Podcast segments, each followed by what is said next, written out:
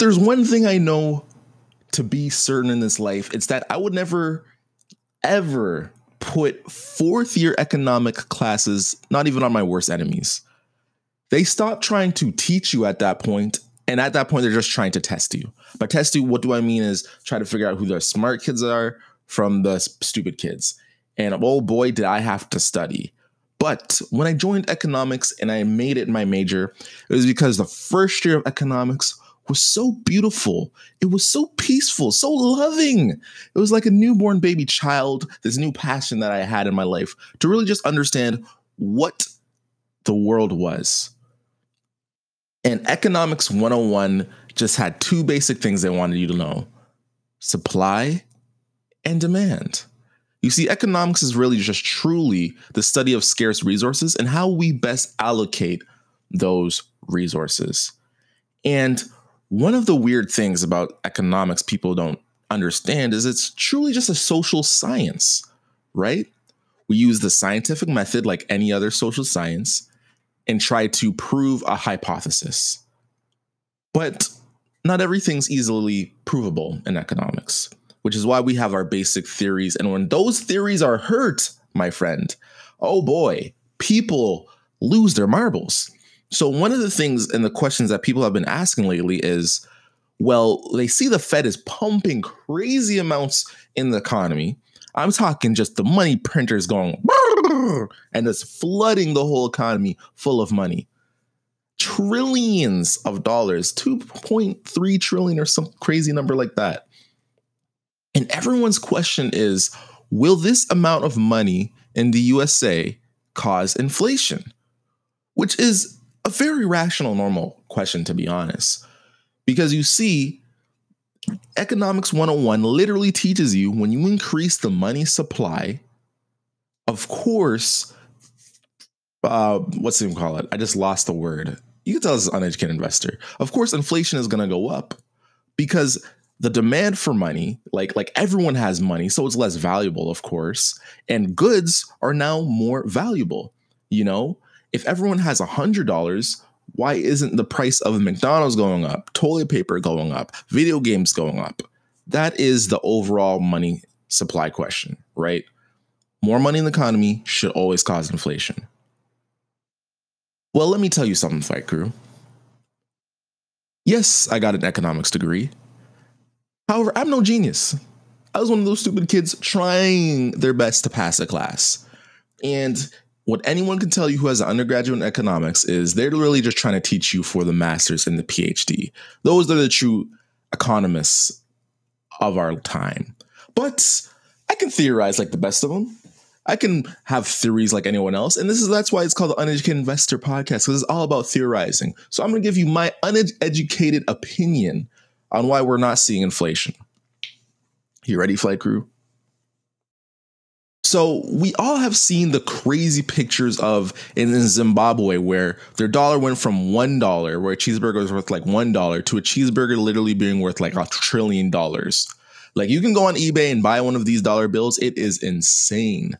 There's pictures of people with wheelbarrows of cash just trying to buy a loaf of bread. Absolutely ridiculously insane. So, could that happen here in the United States? Well, I'll say this to that, right? The reason why inflation truly happens, at the core of why inflation happens, is because we see the dollar as less valuable. Think about this, right? If we were going to see an inflation environment, what we would have to see is people emptying out their whole bank accounts they would use their US dollars to buy euros or use their US dollars to buy tuna and I don't know, PlayStations and Jordans and literally empty out all of their bank accounts because they have no faith that the US dollar will be valuable in the next day. However, we don't see that happening. You know, big companies aren't taking out all of their investments in other companies. You know, big investors aren't taking all their investments out of Google, all their investments out of Facebook, and putting it in some European countries. Matter of fact, kind of the opposite when you think about it. You know, I live in Canada right now, and the Canadian dollar has been getting tortured compared to the US dollar. I mean, the Canadian dollar literally lost 6% of its value uh, overnight, essentially.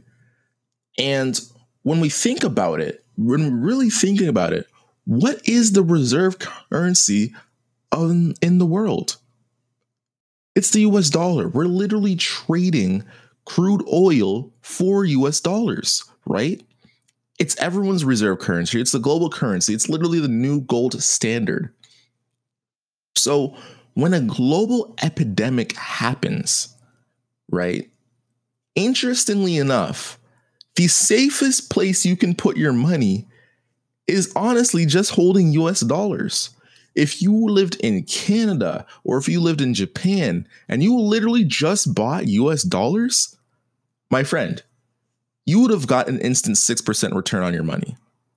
Now, as US citizens, this may become a bit of a shock to you because you're not used to holding your money in other dollars. But me as a Canadian, I have to buy all my stocks in US dollars. So just me holding US dollars, the value of my money actually goes up, if you can believe it or not.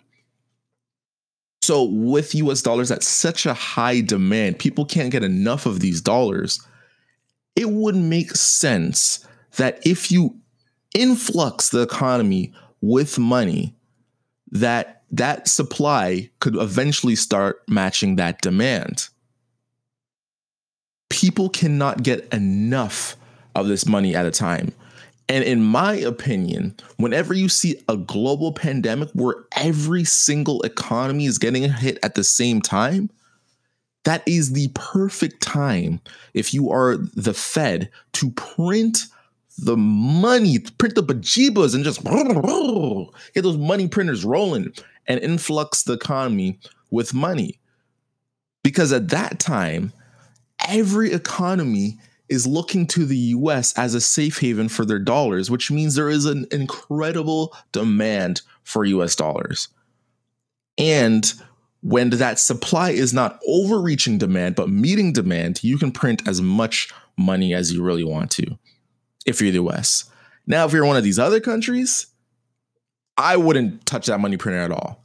You know, I would be very careful on my economic policies because, you know, a lot of people may be like, mm, I don't know about this country. Let me go try US dollars instead. But if you're the US, if you're the safe haven of the world economic powerhouse, yeah, that might be a good place to look.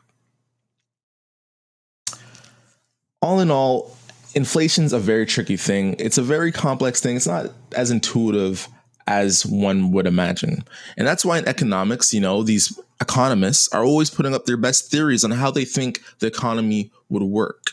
So I encourage you to keep looking at papers. You know, just start slowly. Join a Reddit forum for econ- economics or whatever.